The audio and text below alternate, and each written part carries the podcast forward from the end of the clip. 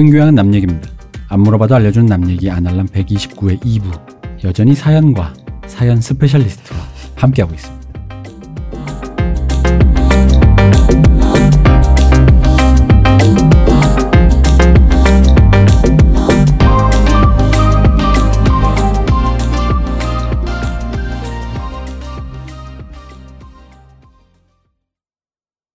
인사드리겠습니다. 저는 이 대표입니다. 네, 안녕하세요. 박 박사입니다. 네, 안녕하세요. 한수석입니다. 뭐 저희가 할 얘기는 많지만 일단 광고부터 먼저 듣고 오겠습니다.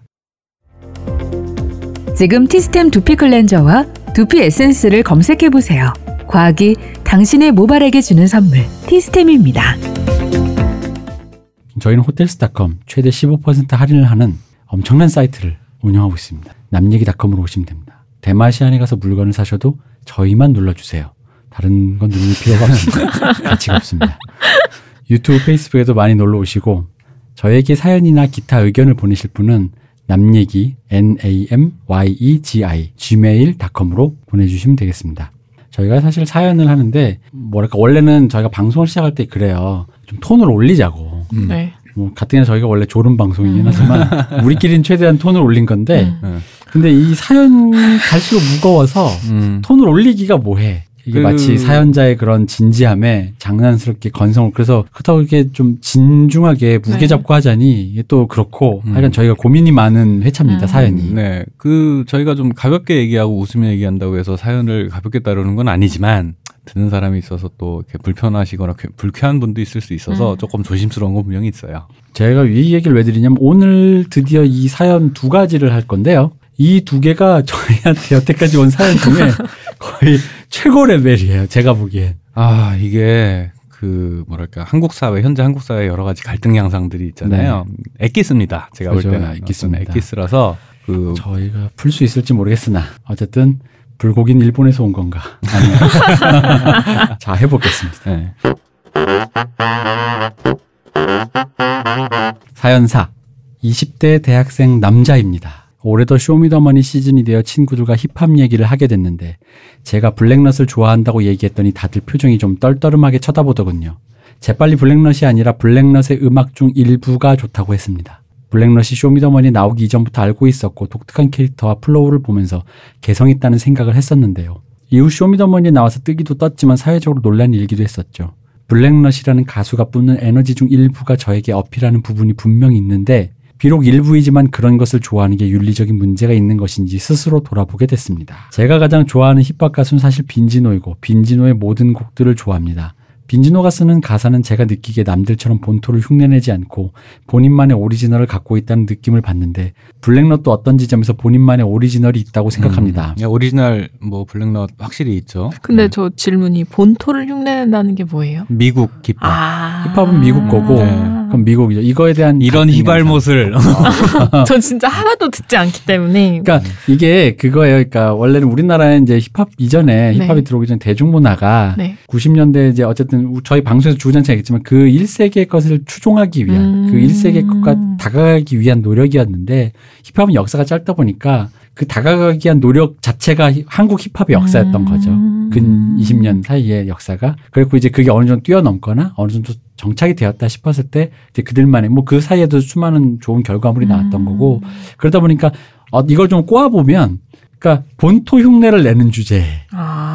그러니까 1세기 흉내 내는 주제. 음. 근데 이렇게 해서 그걸 안 하려고 하면 사실 이게 어느 정도 정착이 되지 않으면요. 꽹가리 박자에 맞춰 랩하는 수밖에 음. 없어요. 이게 왜냐면 아주 이게 어떤 그런 굉장히 시스템적인 것들이 뭔가 수많은 사람들에 의해서 시행착오를 겪지 않으면 음. 당장 본토를 흉내내지 않을 방법은 그거밖에 없어요. 그러니까 뭐 흉내내는 거 자체가 나쁘다고 할 건 없어요. 맞아요. 당연히 이제, 음. 이제 대중문화라는 거는 지난번에 우리 또 reference 한다는 얘기에 대해서 음. 얘기했지만 당연히 흉내 내면서 시작하는 거고 네.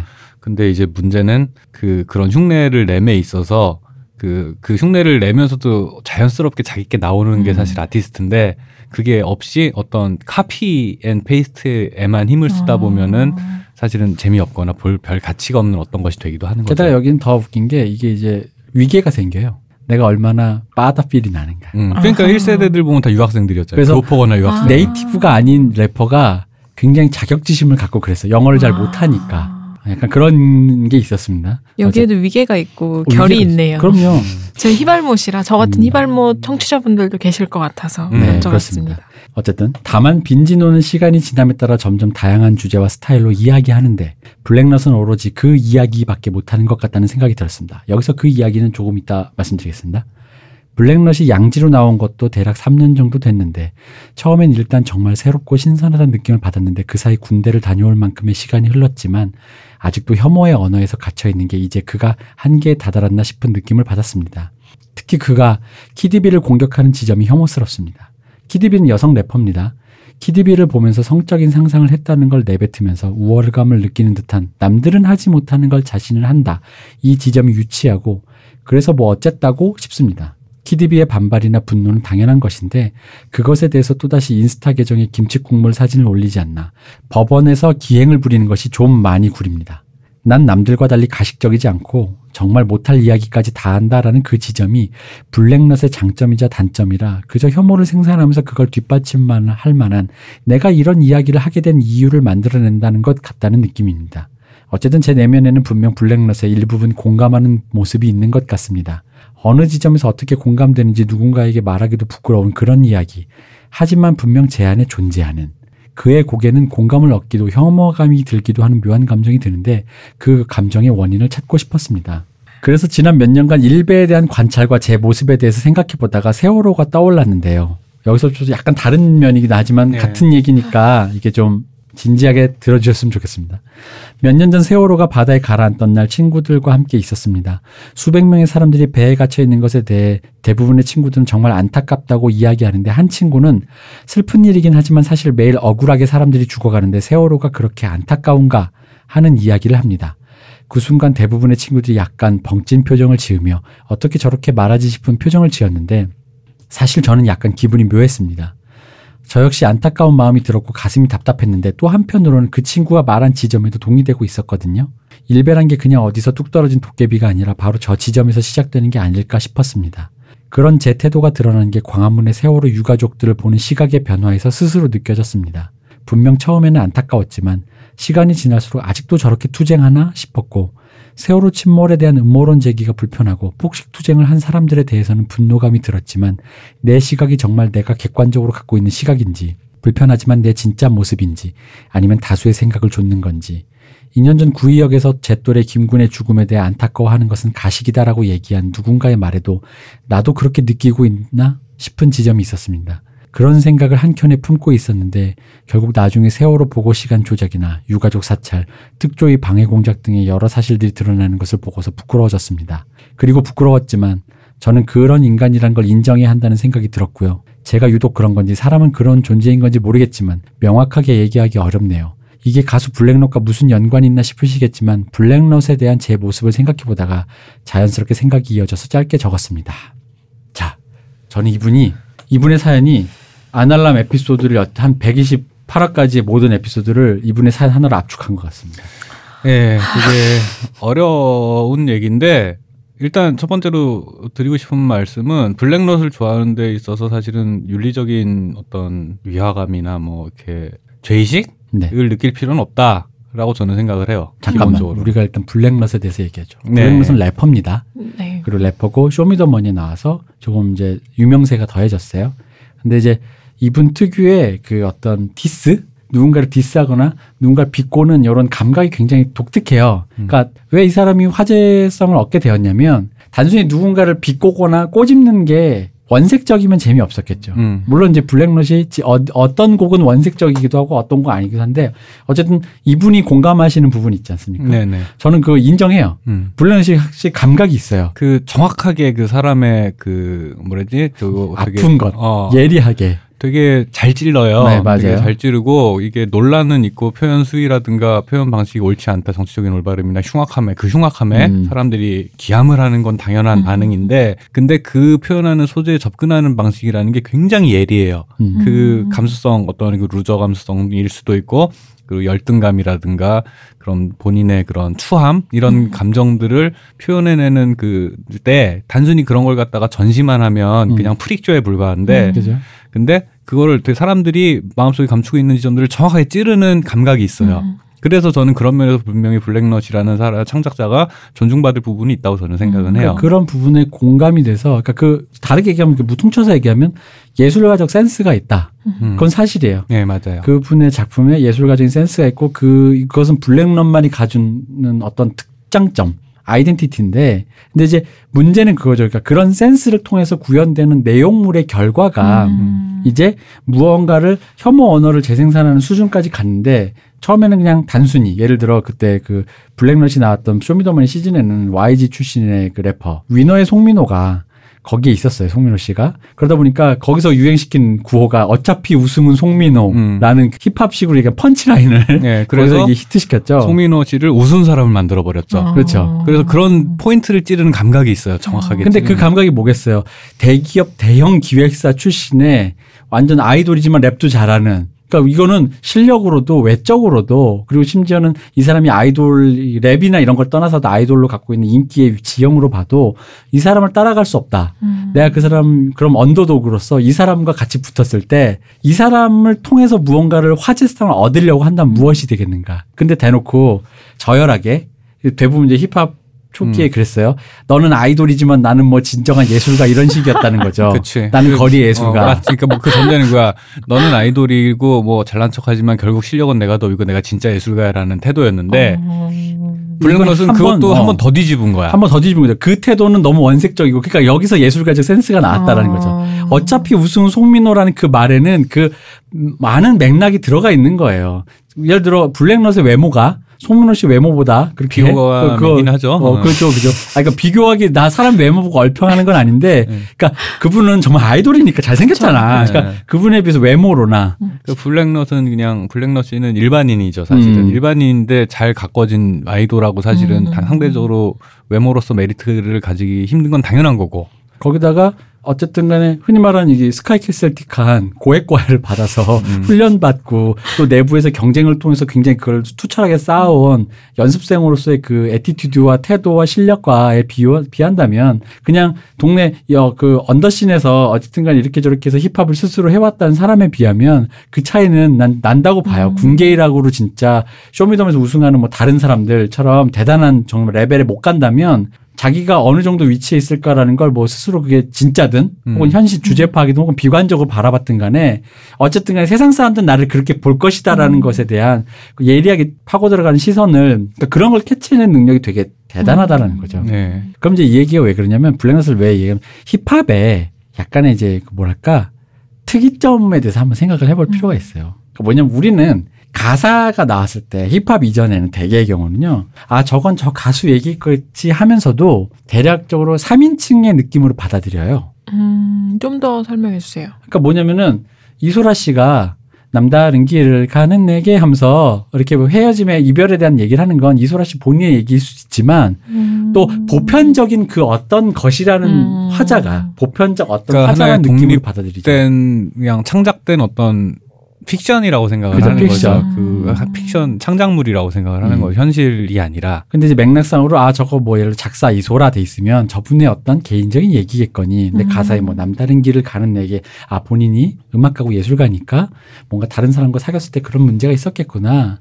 뭐 이런 류의 추측은 할 수 있겠지만 음. 보통 받아들인 그렇죠. 근데 이제 랩이라는 게 화자가 말을 하는 구조로 돼 있다 보니까 래퍼가 말하는 가사는 그 래퍼의 이야기로 받아들이게 돼요. 아. 이런 구조가 많아요. 그러다 보니까 에미넴 같은 경우는 또 다른 자, 슬림 쉐이디나 이런 걸 통해서 약간 그렇게 픽션화 시킨 거죠. 음. 픽션화 시켜서 옳지 않은 얘기도 근데 왜냐면 옳지 않은 얘기 있잖아요. 예를 들어 뭐 이 빛이 이 계집애야 뭐 이런 거 예를 들어 네. 옳지 않은 얘기를 한다 칩시다.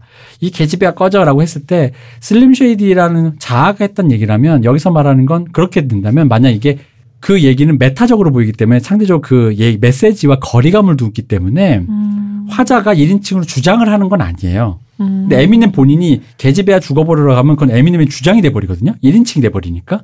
근데 그걸 3인칭 혹은 픽션화 시켜버리면 주장이 안 되죠. 주장화가 안 되고 그건 그냥 그런 현상을 보여주는 거예요. 음. 어떤 슬림 쉐이디라는 개새끼가 있는데 음. 걔가 세상을 다 욕해. 이런 태도가 있어.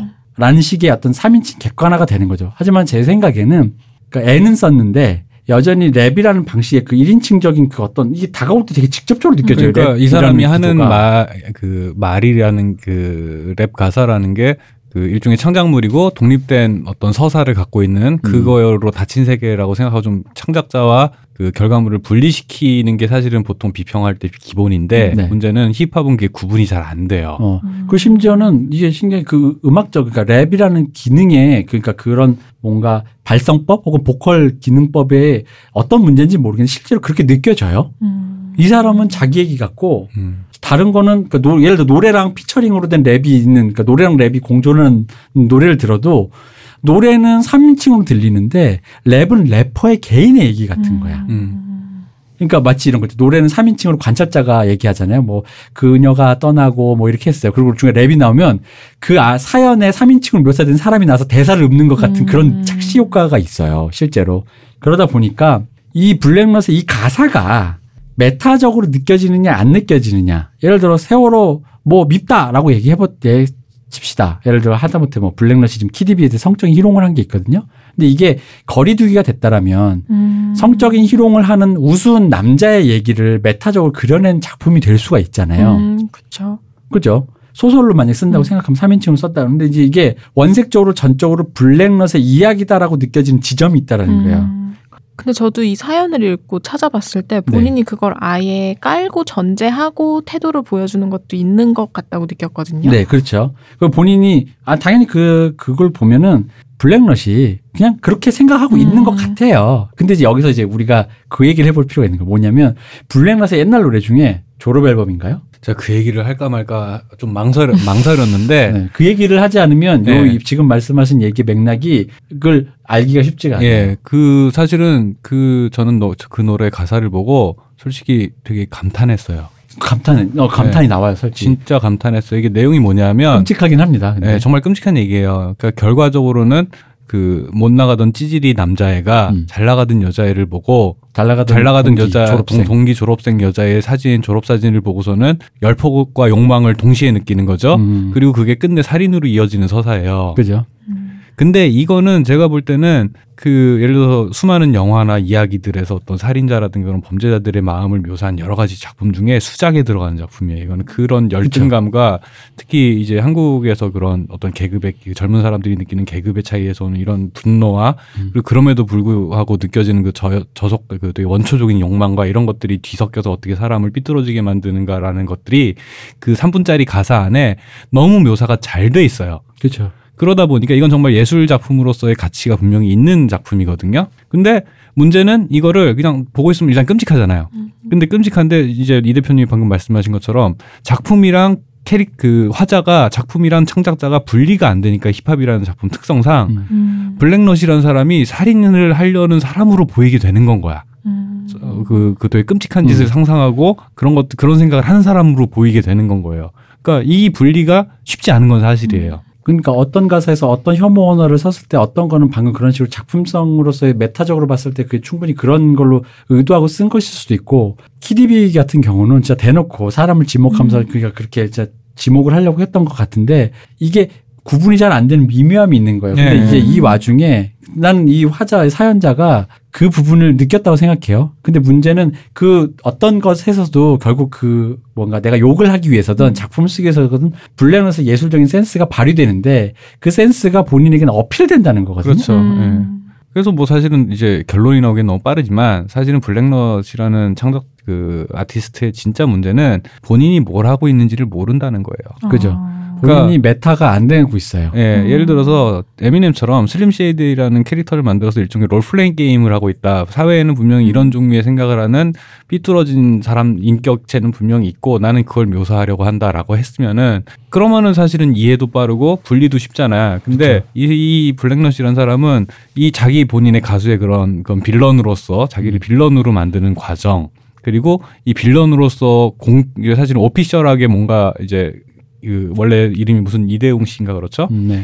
이 대웅 씨라는 사람이 공적인 자로서 해야 되는 일들이나 태도 그리고 창작자 블랙넛이 해야 되는 태도 그리고 창작자 블랙넛이 만들어내는 작품 요 사이의 긴장감을 갖다가 경계를 스스로 아 이게 내가 지금 뭘 하고 있는 거지 내가 하는 작업이 뭐지라는 그 메타적인 사고가 안 되고 이거 재밌잖아라는 음. 되게 단순한 접근을 하다 보니까 이거 왜 왜 와이낫이라는 태도만 하다 보니까 보는 사람들이 혼란스러운 거예요. 어, 이- 얘 정말 지금 살인 예고하는 건가? 음. 라는 생각이 들게 만드는 거야. 근데 그 작업 그런 수위 조절을 해 주는 게 되게 예술가가 창작 작업할 때 되게 중요하게 생각해야 되는 거거든요. 화자를 그- 어디에 설정할 것인가는. 바로 그것을 수위 조절하고 그것을 어디 어딘가 위치시키는 게 그게 바로 예술적 테크닉인 거죠. 음. 그러니까 예술적인 센스는 좋은데 그 센스를 발휘하기 위해서라면 바로 그런 정교한 그왜 테크닉이라고 불리면 그거를 하기 위한 수많은 방법이 음. 인류 역사에 수많은 작가들이 쓰러져 가면서 다 해놨단 말이에요. 음. 근데 거기에 대한 학습이 내가 보기엔 모자르다. 그러니까 사실은 부족하다. 예술의 본질이라는 게 예를 들어서 나보코프가 로리타를 쓴 이유는 자신의 욕망을 작품을 통해서 해소했을 수도 있어요.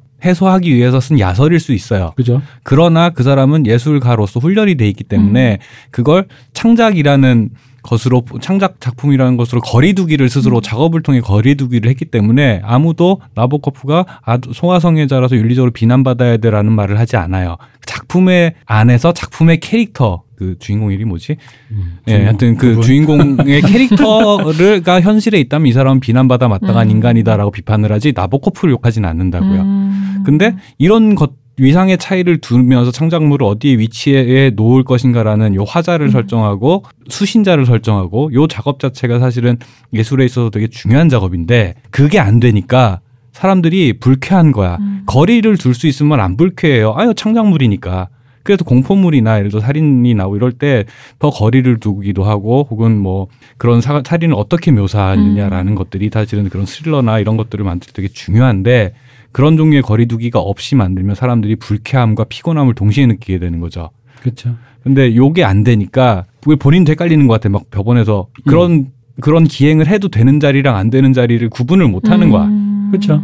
그러니까 그런 류의 내가 아티스트로서 내가 그러니까 이게 해프닝 행위예술일 수도 있잖아요. 법원에서 기행을 부리는 것 음. 자체가 그러니까 그런 해프닝이라는 게 어떤 이데올로기에서 오는 것인지 그러니까 그게 사실 그건 정말로 좀 배워야 되거든요. 음. 그 고민 배워서 고민 끝에 나와야 되는 거지. 그게 이래도 된다, 뭐든지 할 수 있다라는 의미의 그 우주공산에서 벌어지는 무한의 자유 같은 소리로 그 자유를 이해하고 음. 아티스트의 창작의 욕구와 이런 걸 이해하면 그 이상은 없는 거죠. 음. 센스가 아무리 좋았던, 그러니까 가능성 있는 영재에서 그치는 거예요. 그 욕쟁이 할머니랑 존경 그 사람들이 소비하는 래퍼의 차이가 뭐겠어요. 그죠. 결국 예술이라는 형식을 통해 하느냐 안 하느냐거든요. 음. 근데 그 형식을 파괴해 버렸으면은 또 다른 어떤 사람들이 그 유기성을 느낄 수 있는 어떤 형식을 다시 창조하거나 해야 되는데 이건 그냥 예술이 존재 양식 자체를 무시한 상태로 실제자와 창작자와 창작물 자체를 본인이 구분을 못 하니까 음. 여기 사연 보내시는 본인부터 본인 그 감상자들도 당연히 헷갈리지. 그쵸. 만드는 사람이 헷갈리는데 음. 보는 사람은 왜 안 헷갈리겠어. 근데 게다가 이거를 구분해서 좀 말이 길어지면 어떤 부분은 좋다. 예술적인 테이스트는 좋지만 방법론이 잘못됐다. 하지만 어떤 작품은 그 작품 여러 개니까 음. 좋을 수 있다라는 얘기를까지는 할 수 있어야 되는데 이게 이제 퉁쳐서 그냥 블랙넛이한 존재 자체가 불쾌해져 버리는 거지. 네. 그러니까 저도 이걸 받고 블랙넛을 모르니까 찾아보고 하면서 혼란스러웠던 건 전 굉장히 불쾌했거든요. 네, 보는 순간 당연히, 예. 모든 가사나 그런 것들이 그러니까 여기에는 단순히 블랙넛이 좋다라고 서술된 이 사연이 허 하면서 이렇게 네. 한 발짝 확 물러나게 하는 거예요. 그러니까 이 얘기를 듣지 않았다면 이 사람이 블랙넛에서 블랙넛 에게서 매력을 느낀 게 그의 어떤 예술적인 센스나 어떤 포인트들이 아니었을까 한다는 얘기를 듣지 않았더라면 저는 그렇게 생각 못했을 것 같아요. 예, 이게 사실은 뭐 진짜 좀 극단적으로 얘기하면 작곡을 엄청 잘하는 복덕방에 할아버지가 계실 수도 있어요. 음. 그리고 엄청난 생각 그 아이디어를 제공하는 되게 철학 진짜 거리의 철학자라고 할 음. 만한 사람들이 그 있을 수도 있어요. 음. 근데 그분들이 철학자가 못 되고 예술가가 되지 못하는 이유는 결국 형식이에요. 음. 음. 형식 안으로 들어왔을 때 그런 음. 것들이 같이 예술로서 작품으로 가치를 가지고 그렇다고 해서 내가 뭐 형식을 지켜야 되는 꼰대 같은 소리 하는 게 아니라 예술의 본질이 형식이에요. 음. 근데 그런 형식을 갖춰서 꼴을 갖춰서 내놔야만 하는 것들에 대해서 이 개념 자체가 아예 없어버리니까 블랙넛이라는 사람의 자아가 나쁜 놈인 거랑 나쁜 놈을 표현하는 블랙넛의 작품이라는 거는 음. 그 차이를 만들어주는 게 결국은 랩이고 랩을 하는 이유가 결국 그건 거잖아. 그죠? 그러면 내가 볼 땐 그냥 무례한인 거랑 음. 무슨 차이가 있냐라는 음. 건 거지. 본인이 그 차이를 없애버리니까 욕을 먹는 거야. 그렇죠. 그래서 사실 키디비에 대해서 뭐 이렇게 어쩌고저쩌고 했다라고 하는 이 얘기를 한다 못한다라는 건데, 그러니까 이 인칭을 구분하고 형식을 구분해내고 그거 거기서에서 나와 내가 생각한 왜냐하면 이난 예술적인 센스가 있다고 느끼는 지점이 뭐냐면 그 예를 들어 아까 송민호 어차피 우승 송민호라는 그 함축적인 펀치라인 안에는 솔직히 누구나 다 예를 들어 같은 남자끼리라면 좋겠다 잘 생겨서 음. 야 이렇게 한번 꼬아보고 싶은 이 어떤 네. 마음이 있잖아. 너 저 나보다 키 커서 좋겠다. 좋겠다. 씨뭐돈 많아 좋겠다. 이런 말을 이게 옳지 않으니 우리는 안 하는 거잖아. 근데 하면 왠지 재밌을 것 같긴 하잖아. 음. 그렇지만 이걸 이렇게 원색적으로 하면 나만 이상한 사람 되는 것도 맞잖아. 음. 그랬을 때 이 펀치라인 안에 가둬서 아 그래 뭐 뭐 그럴 수도 그러니까 걷다 있지만 대고 송민호 씨가 정색하기도 웃기고 화내기도 웃기는 그 식으로 만들면서 음. 그 어떤 우위를 점하는 거는 거죠. 그, 그죠. 그 사판 자체의 음. 주도권을 가져오는 건 거죠. 그리고 거기서 그런 옳지 않은 감정들 그 punchline에 가둬버림으로써 다른 사람들이 숨고 있는 그 감정들에게 동의를 얻지만 그것은 이 punchline에 가둬둠으로써 그걸 원색적으로 더 표현하지 않으면서 어떤 형식 안에 놔, 놔뒀기 때문에 어차피 우승 송민호라는 그 짧은 말이 그 송민호라는 아이돌을 대상으로 한 어떤 일종의 그 힙합 scene의 diss임에도 불구하고 음. 구구절절이 내려왔던 쇼미더머니 시즌 내내 전통적으로 내려왔던 diss임에도 불구하고 다른 사람들의 그 아이돌 diss에 비해서 굉장히 찰지게 남았었던 거예요. 세련된 어, 접근이었죠. 세련된 예. 접근이었다는 거죠. 왜냐하면 거기에는 일종의 그 블랙넛이 누누이 견지해온 돈 없고 가난한 20대 남자의 열폭이라는 게 들어있단 말이에요. 음. 넌 잘생기고 멋있고 대형 기획사에서 돈까지 받는 어 그런 연습생이지만 난 아무것도 없어서 여기 나왔는데 너가 여기까지 나와서 골목시장 방해하면 어떡하냐라는 이 긴 문장이 거기 하나에 다 들어있단 말이에요. 하지만 그것도 현실이니 난 받아들일게. 오케이 어. 해봐. 어. 뭐 받아들일게 하지만 이런 걸 하지 말라는 법은 없으니까 내가 한마디는 해볼게 하면서 비꼬 그러니까 이 모든 게 들어있단 말이에요. 그러니까 그런 센스가 그 punchline이 될 수 있는 건데 근데 그 그런 식으로 계속 발달했으면 나는 그래서 블랙넛을 그 시즌에 처음 봤지만 블랙넛이 좋은 센스가 있으니 더 잘 될 수 있겠다 생각했어요. 근데 감은 있으나 정제가 되지 않은 네. 그쵸. 상태네요. 그러니까 그런 것들이 결국은 그런 이제 예를 들어 빈지노 씨 같은 경우에는 되게 훈련받은 사- 이또 그림 원래 음. 그리셨던 분이고 음. 그러니까 그런 종류의 훈련이라는 것 자체가 사실은 정제되지 않은 상태의 pure한 재능으로 결과물이 나온다라고 하는 거는 음. 사실은 그런 일은 제가 볼 때는 없어요. 예술이야말로 더 훈련된 음. 사람들이 해내는 분야인데 사람들이 재능으로 다 한다 생각하는데 재능은 기본이고 음. 예술이야말로 형식에 대한 훈련이 돼 있어야 그 다음에 뭐가 가능해지는 분야 거든요. 근데 그거를 간과해요. 음. 간과하고 자기한테 와닿는 몇몇 임팩트 있는 부분들만 딱 놓고서는 그걸로 예술이 다 된 것처럼 얘기를 해버리니까 본인 손해예요. 그렇게 됐을 때 아. 사람들한테 오해받는 걸 자처하는 거예요. 이거는. 그래서 저는 이거는 사실은 사연자의 잘못이 아니라 음. 블랙넛의 블랙넛의 잘못이다. 잘못. 저는 그렇죠. 그렇게 생각합니다. 그리고 아. 사연자는 그 위화감을 정확하게 캐치해내신 거예요. 아. 그렇죠. 근데 이제 어쨌든 블랙넛에 대해서는 그런 거고 이분의 사연은 사실 두 프레이즈로 돼 있잖아요. 음. 여러 겹이 네. 겹겹이 음. 그러니까 일배를 협오합니다만 친구 중에 그런 사람들도 있고 일배를 하는 친구도 있는데 아 블랙넛도 블랙넛의 지점을 어느 정도 이분이 블랙넛을 좋아하다 보니 공감을 하다 보니까 네. 이분은 지금 일배의 사고 방식도 이해가 되신 거야 내가 보기에 네. 그죠? 그리고 자기가 세월호나 그런 부분인데 그런 당사자의 입장도 공감하면서도 그것을 비판하는 것에 대해서도 네. 저렇게 말할 수도 있겠네라고 하면서 공감이 되신 거예요. 그러다 보니까 본인 스스로 되게 헷갈리신 거죠. 저- 블랙넛과 같은 블랙넛을 볼 때 마음 상태와 같이 사회 현상이나 사회 현상을 바라보는 현상도 그렇게 생각을 하시고 음. 있는 거예요. 그러니까 저는 이런 종류의 고민을 하시는 분들이 더 많아졌으면 좋겠는 게 사실은 지금 사회의 여러 가지 갈등 중에 하나 갈등의 가장 큰 요소들이 이런 종류의 사고를 하지 않는 것이 네. 그러니까 이제 쉽게 말하면 요즘에 이제 타자화라는 네. 말을 많이 한단 말이에요. 그러니까 이런 고민을 하면서 이제 타자화 시키면 뭐가 문제냐면 그 일베는 나랑 상관없고 나는 쟤들을 미워해. 음. 밀어냈죠. 디아더스를 음. 밀어냈단 말이야. 일베를. 근데 내가 일베에 공감하는 지점을 갖다 발견했어. 음. 그러면 그때 이미 한번 밀어냈잖아. 그러면은 아 내가 나한테 그런 일베에 공감한 게 있을 수도 있지가 아니라 나도 일베인가? 극단적이 중간이 없어요. 극단적이 음. 되는 거 중간이 없어요. 당연한 거니까 일베라는 게 하늘에서 뚝 떨어진 게 아니라 그 제가 정확하게 기억하는데 2009년에 기아 타이거스가 그 코리안 시리즈에 우승하면서 LG 트윈스 갤러리를 제가 그때 당시 LG 트윈스를 좋아해서 하고 있었는데 네. 그때 온갖 전라도 비하, 음. 지역 비하 농담들이 농담도 아니지 욕이었지 음. 그런 게 쭉 나왔어요. 근데 그때 당시에 제 기억이 나는 거는 그때 자정하려는 움직임들이 있었어요. 음. DC 인사이드 안에서 음. 이거 너무하다, 너무 같다. 음. 라고 하면 그 말 한 당사자가 바로 리플로 어, 미안하다 내가 화나가지고 흥분했다라고 사과를 했었단 말이야. 음. 음. 근데 분명히 봤어 그거를. 근데 그게 어느 순간에 그, 그 그런 말을 어떻게 그런 말을 할 수 있어 이 새끼야가 되면서 음. 서로 미움이 더 커지잖아. 음. 그래서 서로 완벽하게 타인이 돼버린 건 거예요. 그 전에는 그렇게 그, 그 완전 불구대천지의 원수가 되진 않았었어요. 근데 이게 무슨 차이가 있냐라면은 그런 종류의 옳지 않은 생각들, 그 되게 부조리한 생각들은 누구나 갖고 있는데 음. 그런 요소들이 어, 딘가에서 발견이 됐다고 해서 어 저 끔찍한 건 나랑 상관없지라고 음. 밀어내버리면 본인에 대한 인지 부조화만 생기는 건 맞아요. 거야. 음. 나도 저런 못된 면 맞아요. 썩은 면이 있는데 저걸 갖다 나랑 상관없는 문제라고 나는 공식적으로 오피셜하게 밀어놨어. 근데 내 안에 자꾸 그게 올라. 그러면은 어쩔 수 없어 난 망가져 버렸나 봐라는 소리를 하게 돼. 아니 망가진 거 아니거든요. 그러니까 자꾸 타자 그런 식으로 그러니까 내 안에서 일배든 워마드든 그런 요소들이 분명히 발견이 됐을 때는 내가 워마드가 돼서 내가 일배가 됐어가 아니라 그런 면에 공감하는 사람들이 있구나. 그리고 나도 그런 데에서 멀은 사람이 아니구나. 그렇기 때문에 저 삐뚤어진 인간들이 왜 삐뚤어진지 나도 이해할 수 있을 것 같아라고 했- 해야 문제 해결의 출발이 되는데 음. 쓰레기장에 밀어놓고선 덮어버리는 거야 계속. 그죠. 그러니까 그게 심지어 그게 그 사람들 삐뚤어졌는지 안 삐뚤어졌는지 이 판단을 떠나서 예. 저거에 뭔가 공감하는 사람이 있다라고 한다면 나도 그러니까 저 사람들이 공감하는 데는 분명히 이유가 있어요. 그러니까 저 사람이 나랑 완전히 사고 체계나 그런 게 다른 사람이 아닌 이상 어쨌든 같은 사피엔스로서 음. 그럼 그들이 공감하는 지점에 나도 분명히 내가 만약 공감은 안 되더라도 이해할 수 있을 만한 지점은 분명히 있을 수도 있어요. 그게 일배가 됐든 워마드가 됐든 뭐가 됐든. 근데 그거를 이렇게 타자화 시켜 버리면 그런 계기조차 끊어져 버린다는 거죠. 근데 그럴 때 이분은 바로 그 지점에서 거기서 그 공감하는 지점을 두 개 다 느꼈는데 음. 그 지점에서 어디가 옳은지 그른지는 파악은 못하겠지만 내 안에 뭐가 있는지가 지금 이게 근데 내 생각에 이분도 그 이 답답하고 묘한 기분 있잖아. 네. 이게 불안감인 거야. 음. 네. 내가 이렇게 나쁜 사람이었나? 어. 라는.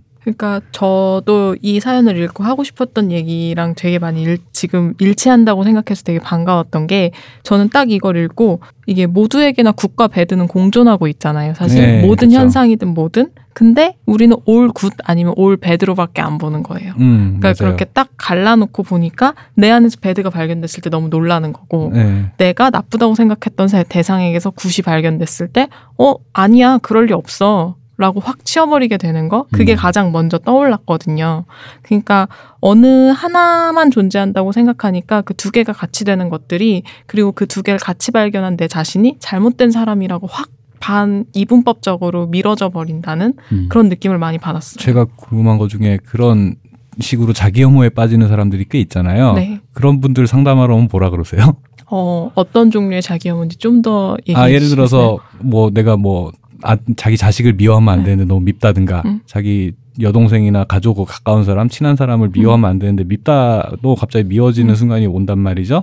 근데 저 어릴 때 생각해 보면은 그런 순간이 왔을 때 둘 중에 하나든 것 같아요. 쟤를 쟤가 나쁜 놈이야라고 하니까 음. 내가 미워해라고 생각했든가 아니면은 아나 씨 나 이것밖에 안 되는 음. 인간이었나? 나 스스로도 정진해야지라고 하면 스스로 괴롭혔던 것 음. 같은 거야. 근데 그때 옆에서 아니야 원래 그럴 수 있어라고 누가 얘기를 해줬으면은 마음이 더 편했을 텐데 음. 그 둘 중에 하나밖에 없으니까 그러니까 결국엔 자기 둘 다 자기를 갈아일가먹는 음. 일이 돼 버리는 거잖아요. 저는 질문하게 되는 것 같아요. 왜 미워하면 안 돼요? 음, 뭐가 미워하지 못하게 해요? 왜 미워하면 안 될 것만 같아요? 음, 그럼 친하게 지내야지. 그럼 뭐 엄마가 그렇게 시켜서요? 뭐 그러면 안 되잖아요. 음. 그러면 안 되잖아요는 그러면 누가 심어준 당위인가요? 네, 네. 이거 되게 중요한 질문인 것 음. 같아요. 누가 심어준 당이라는 거 우리가 옳지 않다, 옳지 않다라고 음. 얘기하는 수많은 것들이 사실은 되게 관성적인 사고에서 기인하거든요. 그렇죠. 그러다 보니까 예를 들어서 일베라는 게 사실은 저는 처음엔 흥미로웠어요. 거기에서 추천 버튼이 민주화였고 아 추- 비추 버튼이 민주화였고 추천 버튼이 산업화였단 말이에요. 음. 근데 산업화와 민주화라는 두 개념으로 시대를 구분하고 세대를 구분하는 통찰이 그들의 농담 속에 분명히 있었단 말이에요. 음. 그죠. 그들은 자기도 모르게 시대를 통찰한 거예요 분명히. 음. 근데 그걸 걔들이 하는 못된 말들에 덮여서 그들이 하는 어떤 블랙넛과 마찬가지로 음. 되게 아픈 데를 후벼파는 그 통찰들이 다 무시당했었던 거죠. 음. 근데 이제는 산업화 세대, 민주화 세대라는 프레임은 너무나 자연스러운 어떤 사고 구조가 됐잖아. 그죠. 그렇게 된한 10년 걸렸죠. 음. 그런 식으로 뭔가 이제 그 이해하려는 노력이 먼저 선행되지 않고 배제부터 하게 되면은 내 스스로의 삶이든 뭐든 너무나도 푸, 그 일차원적이 돼버리는 그런 이제 결국엔 자기 손해다. 라는 생각을 하게 되는 건 거죠. 그러니까 저도 솔직히 일베 보면 굉장히 불편하거든요. 불편할 수밖에 없고 또 제가 가지고 있는 어떤 사회적인 개, 어떤 소속들을 건드리는 걸 굉장히 많이 하기 때문에 싫거든요. 솔직히 말하면. 근데 이 공부를 하다 보니까 궁금해지는 건 어쩔 수가 없는 거예요. 음. 뭐가 그렇게 그 사람들이 마음에 안 드니?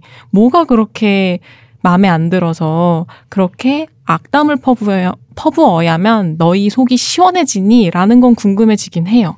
화풀이 할 대상이 필요한 건 음. 분명히 있죠. 그러니까 근데 내 안에 이 비틀린 마음이 음. 들어왔을 때 그게 이제 어느 순간 그 굉장히 예리하게 벼려져 가지고 굉장히 사안이 사안이나 인물이나 현상이 굉장히 눈앞에 선명히 보일 때가 있어요. 음. 아마 다들 경험해 보셨을 거예요. 근데 그 이상하게 그 그리고 그것이 그 그걸로 푹 찔렀을 때 굉장히 엣지가 생기는 순간이 있거든요.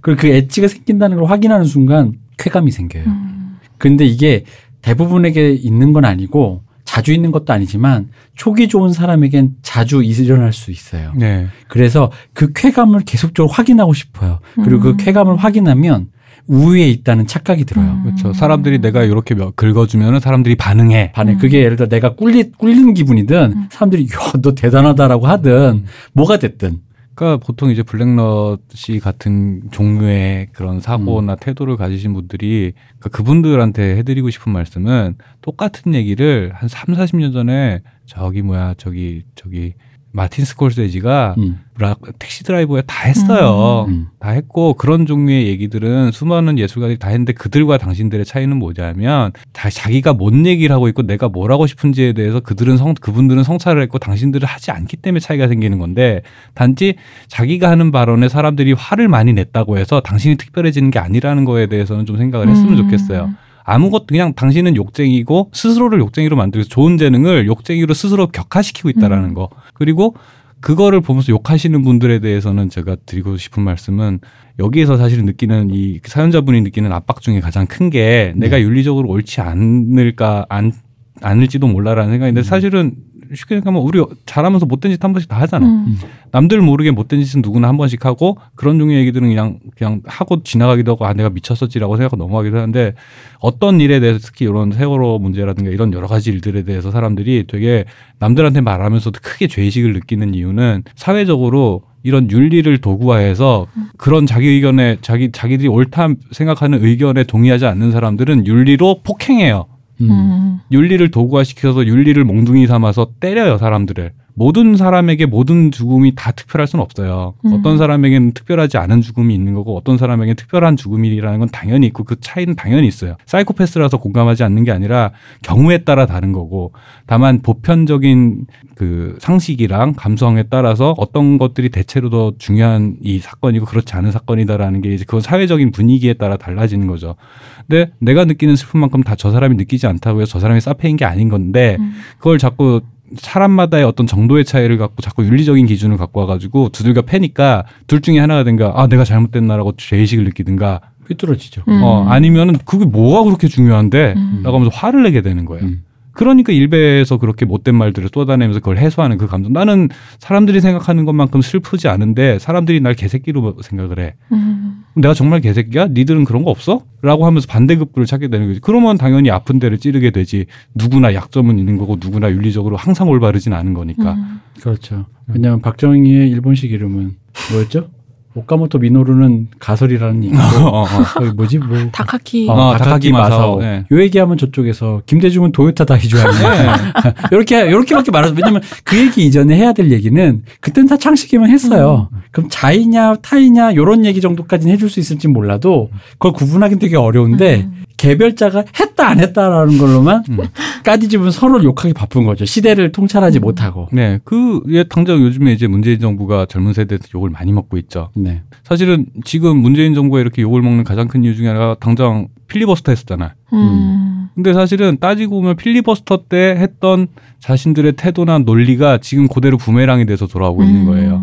음. 그러면은 어떤 사안에서 정치적이나 진영 위주의 사고를 하지 않고 균형 잡힌 사고를 해서 할 말만 했으면 됐을 일을 되게 비장한 마음으로 음. 나에게 동의해주지 않는 사람들은 역사의 죄인이다라는 식으로 말을 해놨으니 그게 지금 와서 다시 더 큰 비웃음으로 돌아와 주는 음. 거고 그런 것들이 결국은 그렇게 그런 비장한 태도, 과장된 어떤 뭐 당위 이런 것들이 자기들이 느끼기에 절실함에서 오는데 그런 게 공감하지 못하는 사람들은 어 왜 저러지 싶은 거 음. 마음도 이해를 해야 돼요. 음. 그러지 않은 그런 수위 조절이나 온도 조절이 안 되면 결국에는 비슷한 일 또 뒤집어 생기면은 그냥 그게 결국 부메랑으로 내 인생으로 다시 다 돌아오는 거예요. 그러니까 잘못한 만큼 한 만큼만 하면 되지 요만큼의 잘못이라든가 의견이 맞지 않는 걸 갖고서는 그걸 갖고서는 넌 그런 놈이야라고 타자화시켜 버리는 요 사고 방식들 하나하나가 결국에는 지금 세대 지금 시대의 여러 가지 갈등의 가장 큰 원인 중에 하나가 음. 아닌가라는 생각이 드는 거죠. 근데 이제 핵심은 그건 거죠. 그러니까 왜 이렇게 분노가 생기나? 그러니까 저도 상태가 안 좋을 때는 정말 미운 어떤 것이 정말 밉거나 싫을 때가 있고 음. 상태가 좋을 때는 아뭐 내 마음에는 안 되는데 그럴 수도 있지. 그것도 그럴 수 있어라는 어떤 그러니까 저의 상태와 뭐 뭐 그게 뭐가 됐든 뭐 경제적 상태든 뭐 심리적 상태든 몸의 컨디션이든 간에 판단하는 기준이 많이 바뀌기도 해요. 그 정도의 차이. 예를 분노의 게이지 수가 좀 줄거나 음. 높거나 한다라는 거죠. 근데 이거를 어떻게 다스려야 될까? 음. 사실 이건 좀 어려운 문제 같아요. 왜냐면은 그 당시엔 정말 매몰되거든요. 음. 아, 진짜 이 새끼 죽여버리고 싶다. 음. 정말. 너무 미워 죽겠다가 있고, 지나고 나면, 요즘에 인터넷 유행 피카츄 배 만지고 있으라고. 네, 사실 그래요. 이거, 그러니까 그걸 어떻게 다뤄야 하는가는 사실 정말 모르겠긴 음. 해요. 근데 이런 말은 할 수 있을 것 같아요.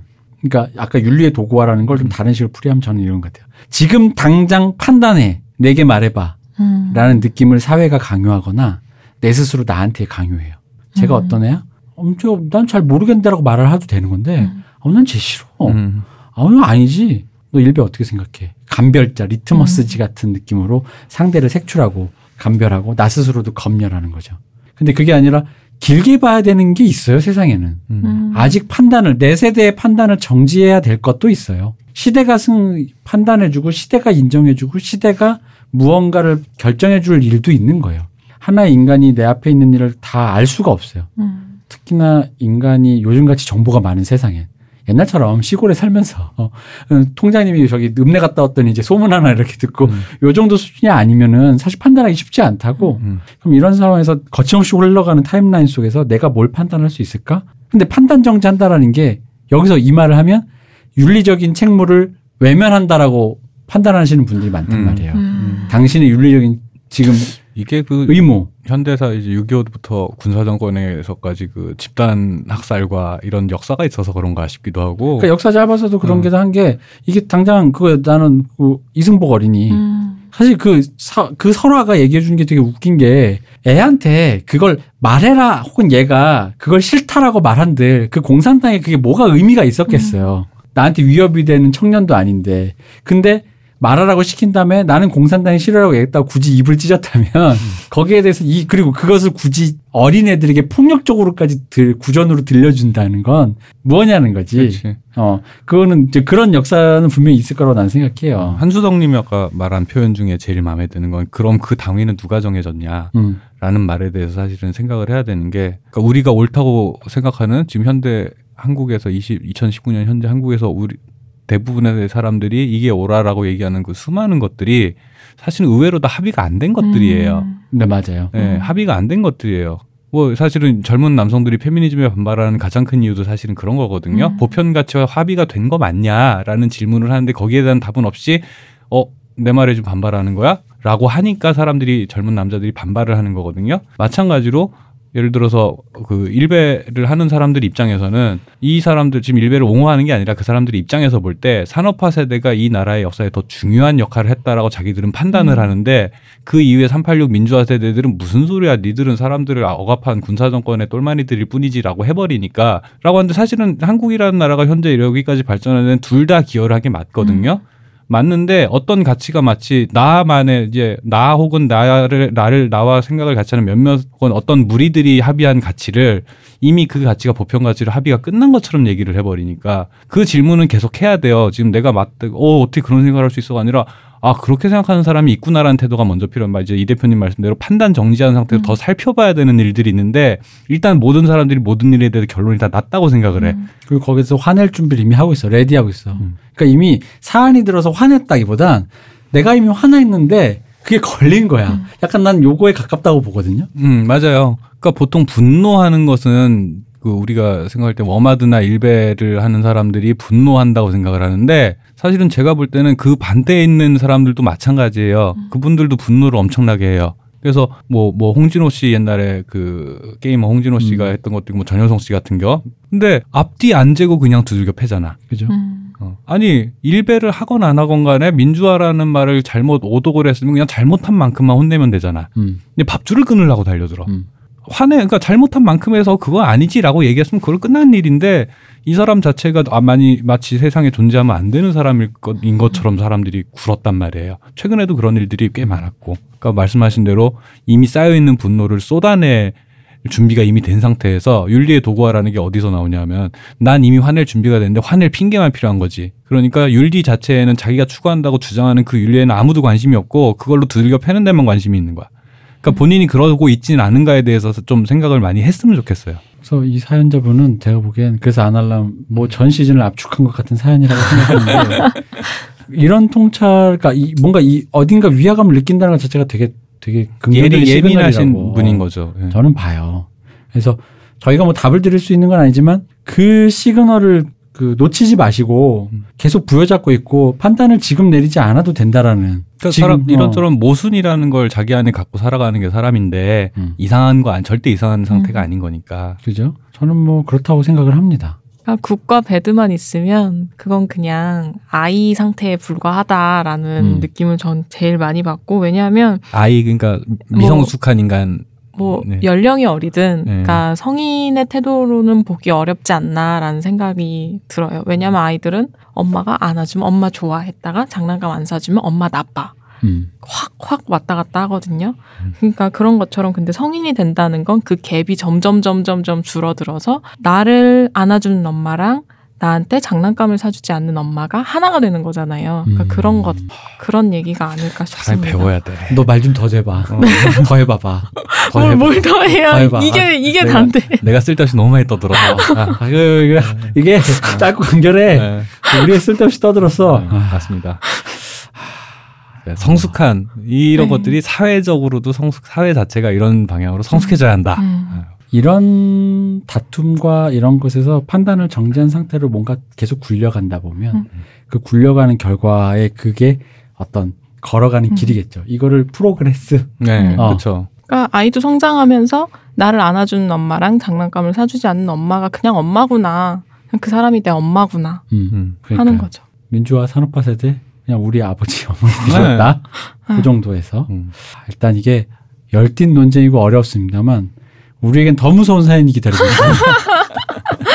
아 이게 진짜 아, 진짜 이, 이분 사연을 읽을 때 약간 나 진짜 공황 올 뻔했어. 약간 심히 이게 가슴이 조여오는 게 있어요. 이게 사실은 그 방금 사연자 네. 분 같은 경우에는 그래도 우리의 고민하고 많이 맞닿아 있는 부분이어서 얘기할 네. 것들이 꽤 있었는데 이제 곧 나올 마지막 네. 사연은 사실은 저는 개인적으로 되게 슬펐어요. 너무 슬프고 솔직히 말씀드리면 무슨 뭐냐면요. 저는 사실 이 사연을 어떻게 생각했냐면 이렇게까지 생각했어요. 이 사연은 우리가 읽어주는 수밖에 없다. 음, 음. 맞아. 근데 여기에 대해서 얘기를 할 게 뭐가 있는가 싶은 음, 거예요. 음. 내가 뭘 아는데라는 싶기도 하고 그래서 일단 읽어보겠습니다. 예, 읽어보겠습니다. 일단 이분도 시작은 유머러스하게 시작하십니다. 안녕하세요. 저는 이제 이마에 선명하게 새겨진 M자를 외면하기 시작하는 30대 초반 남자입니다. 항상 방송 잘 듣고 있고 좋은 방송에 언제나 감사드립니다. 세 가지 정도의 의문이 있습니다. 한번 읽어주셨으면 감사할 뿐입니다. 1. 첫 번째 질문이십니다. 저는 작년 여름에 부친을 잃었습니다. 원래 몸이 좋지 않으신 상태였는데 크게 입원하셨다는 소식을 듣고 서둘러 서울에서 고향으로 내려가 모친과 함께 두 달 정도 간호했더랬습니다. 기쁘게도 부친은 두어 달 정도 입원 생활을 마치시고 퇴원하시게 되었습니다. 그런데 3일 후 저녁에 응급실에 다시 가시게 되었고 다음날 세상을 버리셨습니다. 부친은 입원 당시 후두의 문제 때문에 목구멍 부위를 절개하여 호흡을 위한 관을 삽입한 상태였는데 당연히 정상적인 식사가 불가능하여 콧줄을 이용하여 용액으로 식사를 하셔야 하는 상황이었습니다. 응급실에 가서 영문을 알아보니 바로 그 콧줄이 위장에 정상적으로 연결되지 않고 약간 빠진 상태였더랍니다. 식사들은 옳게 위장까지 도달하지 못하고 상당량이 폐로 흘러 들어가 버렸고 결국 음식물은 독으로 화하여 급성 폐렴을 불러왔다고 합니다. 부모님을 잃는 것이 저만 겪는 일도 아니며 저만 슬프다고 억지 부릴 수 없는 것을 압니다. 조실부모하신 수많은 분들에 비한다면 서른을 넘겨 천붕을 맞이했으니 그래도 운이 좋다는 것도 압니다. 문제는 그 콧줄이 위장에서 비어져 나와 있었다는 사실입니다. 한 해를 넘긴 지금에도 제가 조금만 더 주의했다면 아무리 힘들어 하셔도 비스듬히 누워서 식사하시게 하지 말 걸 한 후회가 너무나도 막심합니다. 소용없는 짓인 걸 알면서도 당시 병원 직원분들을 원망해 보기도 했고 눈먼 복수심에 잠을 설친 밤도 이미 여럿입니다. 직원분들이 세심하지 못해서 줄을 확실히 하지 확인하지 않았던 게 아닐까? 자신들 잘못이지만 보호자들에게 책임을 넘겼던 것은 아닐까 하는 못난 생각도 많이 했습니다. 이런 생각들을 아직 정리하기가 좀 힘이 드는 게 사실입니다. 제가 아예 손쓰지 못했던 사고도 아니었습니다. 충분히 대비하고 관리할 수 있었던 부분을 놓친 것 같은 죄책감이 너무 큽니다. 지인들에게는 의연한 척 쿨한 척하기 바빠서 이런 이야기를 함부로 못하는 미련한 놈입니다.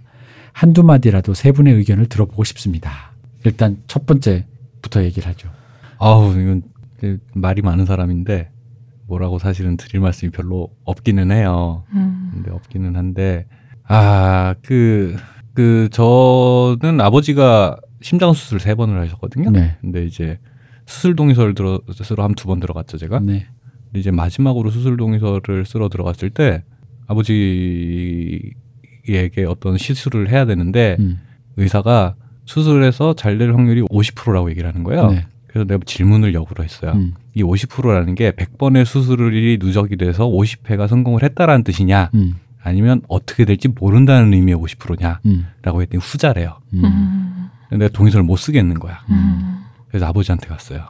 그 아버지한테 말씀드려 솔직히. 음. 그랬더니 아버지가 듣자마자 나는 아버지 내가 아버지 입장이면 되게 고민하고 말씀하실 줄 음. 알았거든요. 네. 아버지가 듣자마자 한 10초도 안 돼서 해야지 어떡하겠어. 음. 받아들여야지.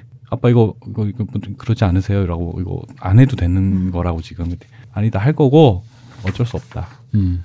얘기를 하시더라고요. 전 그때 좀 아버지한테 좀 감탄을 했거든요. 음. 이제 아들 입장에서 죄의식이 느껴지는 건 사실은 저는 음. 당연하다고 생각을 해요. 만약에 그 수술이 잘못됐으면 저도 엄청 후회를 했을 음. 것 같기도 해요. 자, 음. 다행히 잘 돼서 이제 지금 많이 좋아지셨는데 어쩔 수 없는 부분이라는 거를 사실은 아버지 본인께서 생각보다 이제 긴 세월을 사신 아버님이 강인하게 삶을 살아가시는 어떤 방법 중에 하나인 거- 거죠. 이런저런 음. 시술이 잘 될 수도 있고 못할 못 될 수도 있지만 그 결과의 값에 대해서는 본인이 받아들이고 가실 수밖에 없는 것들에 대해서 어른들이 생각보다 되게 준비가 참 많이 되어 계시다라고 음. 생각을 하시면 조금 이제 아들 입장에서 좀 마음이 편해질 수 있지 않을까라는 음. 이제 개인적인 경험에서 물론 저보다 더 큰 일을 겪으셨지만 음. 네, 요 정도가 사실 제 입장에서는 요 정도 이상은 할 드릴 말씀이 따로 없어요.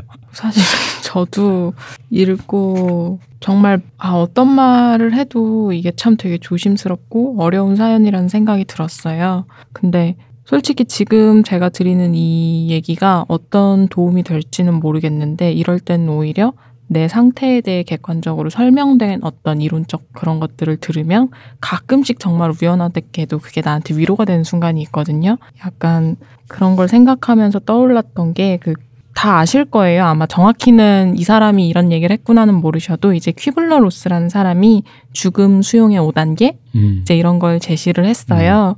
그래서 그 첫 단계는 부정하는 거예요. 그러니까 음. 이 죽음 수용의 5단계는 죽음을 선고받은 사람들에게도 해당이 그들을 생각하고 만든 이론이긴 하지만 보편적으로 뭐 임종을 앞둔 부모를 둔 사람, 뭐 여러 사람들에게 많이 쓰여요. 심지어는 범죄 피해 를 입은 사람들에게도 이 단계를 적용하기도 해요. 그래서 첫 단계는 부정이에요. 내가 닥친 상황을 일단 아니야, 그럴 리 없어. 절대 이 일은 나한테 일어난 일이 아니야. 라고 부정을 하기 시작을 하고 2단계가 넘어가면 화를 내요. 왜 나에게 이런 일이 생겨야 되는데? 왜 난데?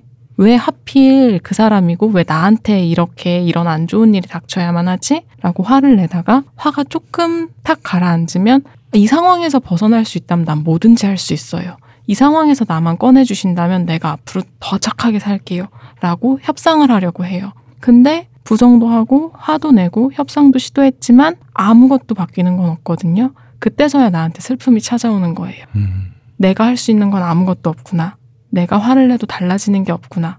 그리고 그 슬픔에서 아주 오랫동안 헤매인 사람이어야만 아 하고 모든 걸 수용하고 받아들이는 단계가 온다는 게 이 5단계에 대한 설명이에요. 근데 한편으로는 이 5단계에 대해 비판을 하는 게 어, 어떤 학자들은 그런 죽음이나 심각한 삶을 고통스럽게 하는 사건들을 마주한 사람들이 그 5단계를 정확히 거쳐간다라는 임상적 증거가 아무것도 없다. 음. 그러니까 그게 과연 타당한가? 라는 얘기를 하기도 하는데 이 5단계가 그럼에도 불구하고 계속 회자되고 쓰이는 건 굳이 이 단계를 거쳐가지 않더라도 당신이 어떤 상태를 맞닥뜨렸을 때 맞게 되는 상태에 대한 건 명징하게 다섯 개로 정리될 수 있다고 보거든요. 음. 그리고 그 다섯 단계 어디에 머물러 있든 당신이 이상한 게 아니라는 거. 당신이 음. 너무 자연스럽게 느낄 수밖에 없는 감정이고 당신은 그 상황 속에서 그걸 느껴야만 그 다음 단계로 그것에서 벗어날 수 있음을 오히려 위로해주는 설명해주는 거라고 생각해요 저는. 음. 그래서 저는 이분이 느끼시는 뭐 병원 직원들에 대한 분노감 심지어는 그 자기 자신에 대한 분노나 죄의식마저도 너무 당연하고 그럴 수밖에 없고 그리고 그것들에서 그것들을 온몸으로 느끼셨을 때서야 아마 진짜 내가 잃어버린 것, 나의 아버지, 그 슬픔이 찾아오시지 않을까? 그리고 그 슬픔이 한동안 나를 괴롭히고 고통스럽게 했을 때서야 아, 하고 아버지의 죽음이 어느 순간 깊게 나에게 받아들여지는 순간이 오지 않을까 하는 생각이 들었어요. 근데 이 말마저도 되게 조심스럽네요. 나 눈물 날 뻔했어. 어 나도 그래. 나이 먹었나 봐. 나 지금 눈물 흘렸어. 나 울컥 뻔했어. 약간 네. 아 그렇답니다. 사람이 배워야 돼. 아, 그렇답니다. 네. 사실 저는 할 말이 없습니다. 네, 더 이상 드릴 말씀이 없습니다. 네. 이걸로 이게 일축을 예. 하는 게 예. 근데 뭐 그러니까 어 약간 진짜 약간 음. 나좀난 방송하면서 이런 적 처음이야. 음. 어 약간 우리 방송에서 울컥하신 분은 리버럴님이 자기가 화를 자기 목소리에 울컥하신 적이 스스로 있었는데 스스로 도취에 대해서 어, 울컥하신 적이 있었는데 남의 말 듣고 어씨 약간 음. 저는 저희가 받았던 느낌을 사연자도 받으셨으면 음. 좋겠습니다. 네, 되게 예 맞습니다. 그러니까 사실은 한수석님이 일관되게 전하는 메시지가 있는 것 같아요. 네, 그러니까 맞아요. 어떤 자기 상태에 대해서 음. 어, 자연스럽게 어떤 모든 대부분의 상태가 특별하다기보단 어떤 일에 대한 자연스러운 반응들이니까 음. 그 반응들에 대해서 의아해하지 말고 알고 받아들이는 과정이 있으면 어, 도움이 되지 않을까라는 네.